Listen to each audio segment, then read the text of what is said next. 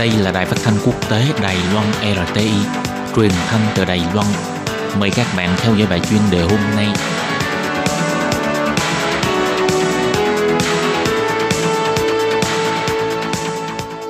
Thúy Anh xin kính chào quý vị và các bạn.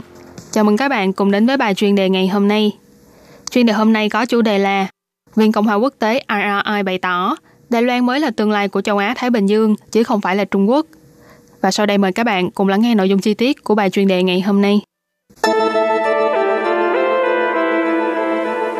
Ngày 15 tháng 11, ông Daniel Twining, Chủ tịch của Viện Cộng hòa Quốc tế, một tổ chức ủng hộ dân chủ phi chính phủ, phi lợi nhuận và xuyên đảng phái tại Mỹ, đã có một bài viết đăng trên tờ Nikkei Asian Review của Nhật Bản, bày tỏ khen ngợi Đài Loan vì phòng dịch thành công, đồng thời còn có thể tăng trưởng kinh tế, kêu gọi các nước nên noi theo tấm gương của Đài Loan và gia tăng mối quan hệ với Đài Loan. Bài viết của ông Training có tiêu đề là Đài Loan mới là tương lai của châu Á Thái Bình Dương chứ không phải là Trung Quốc. Trong bài viết chỉ ra, từ trước khi dịch COVID-19 đẩy nhanh tốc độ hướng tới chủ nghĩa chuyên chế và sự bất ổn như hiện tại, tình hình đã cho thấy rõ ràng rằng khu vực châu Á Thái Bình Dương sẽ lâm vào nguy cơ dân chủ trong năm 2020. Tuy vậy, Đài Loan lại là một tấm gương tiêu biểu, một xã hội người Hoa cách Trung Quốc không xa đã cho thấy tương lai của khu vực châu Á Thái Bình Dương chưa chắc là buộc phải đi lên con đường chủ nghĩa chuyên chế.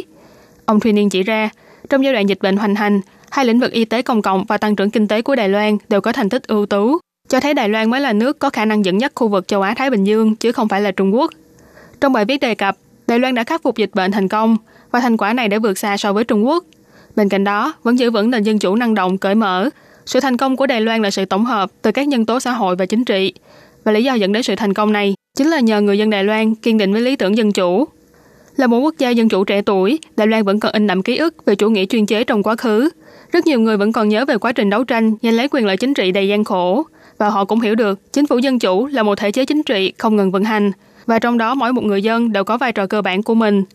Lịch sử và tinh thần hướng về phía trước đã dẫn dắt Đài Loan trở thành một xã hội công dân đầy năng động và sáng tạo.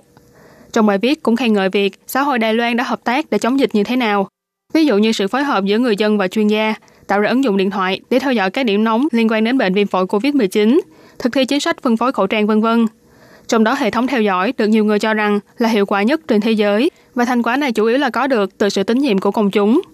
Ông Thùy bày tỏ, sự tín nhiệm này được bồi dưỡng từ cơ chế dân chủ nhạy bén của Đài Loan trong suốt thời gian dài, bao gồm việc chính phủ bằng lòng học hỏi từ những phong trào biểu tình của người dân, chứ không phải là ra tay trấn áp hay chèn ép.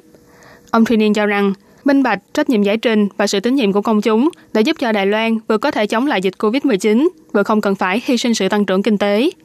Tập đoàn JP Morgan Chase dự đoán Đài Loan có lẽ sẽ là thể kinh tế tiên tiến duy nhất có tăng trưởng kinh tế trong năm nay. Rất nhiều người dân Đài Loan đã bắt đầu hưởng thụ những buổi trình diễn âm nhạc đông người. Các nhà hàng quán ăn tại Đài Bắc cũng khách ra vào không ngớt. Các quốc gia phương Tây có thể học hỏi từ Đài Loan rằng bảo vệ y tế công cộng và xây dựng sự phồn vinh không phải là một trò chơi đánh đổi có tổng bằng không. Ông Thuyền Niên bày tỏ, sự thành công của nền dân chủ Đài Loan đã cho thấy sự giả tạo trong cái mà chính phủ công tộc Cận Bình gọi là mô hình chuyên chế dựa trên công nghệ, là một mô hình ưu việt.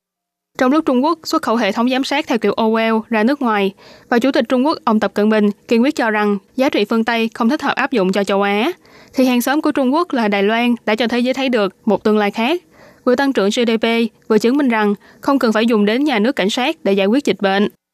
Ông Tri bày tỏ, trong lúc Bắc Kinh không ngừng tấn công vào trật tự thế giới vốn được xây dựng bằng những quy định chung, bây giờ là lúc các quốc gia dân chủ tăng cường đầu tư và thắt chặt quan hệ với Đài Loan. Trung Quốc muốn cô lập Đài Loan từ mặt địa chính trị. Ông Thuyên cho rằng các nước nên tránh rơi vào những chính sách hay biện pháp cô lập Đài Loan này của Bắc Kinh, đồng thời nên hợp tác trực tiếp với những công dân, doanh nghiệp và lãnh đạo chính phủ đầy sáng tạo của Đài Loan.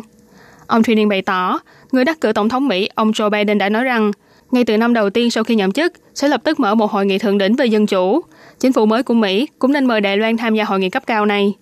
Ông Thuyên cũng đề cập các nước đều nên xử lý một cách khéo léo và thận trọng trong vấn đề quan hệ với Bắc Kinh, nhưng việc này cũng không đồng nghĩa rằng phải hy sinh an ninh và chủ quyền để thuận theo những hoạt động mang tính thù địch của Đảng Cộng sản Trung Quốc. Ông Thu Niên bày tỏ, Đài Loan là một hình mẫu chứng tỏ quốc gia dân chủ, vừa đảm bảo y tế công cộng, vừa tăng trưởng kinh tế, đồng thời tôn trọng sự tự do của người dân và làm sâu đậm thêm mối quan hệ hợp tác giữa chính phủ và người dân, từ đó xây dựng nên khu vực châu Á Thái Bình Dương tự do và cởi mở hơn. Các bạn thân mến, vừa rồi là bài chuyên đề ngày hôm nay do Thúy Anh biên tập và thực hiện. Cảm ơn sự chú ý lắng nghe của quý vị và các bạn. Thân ái chào tạm biệt và hẹn gặp lại.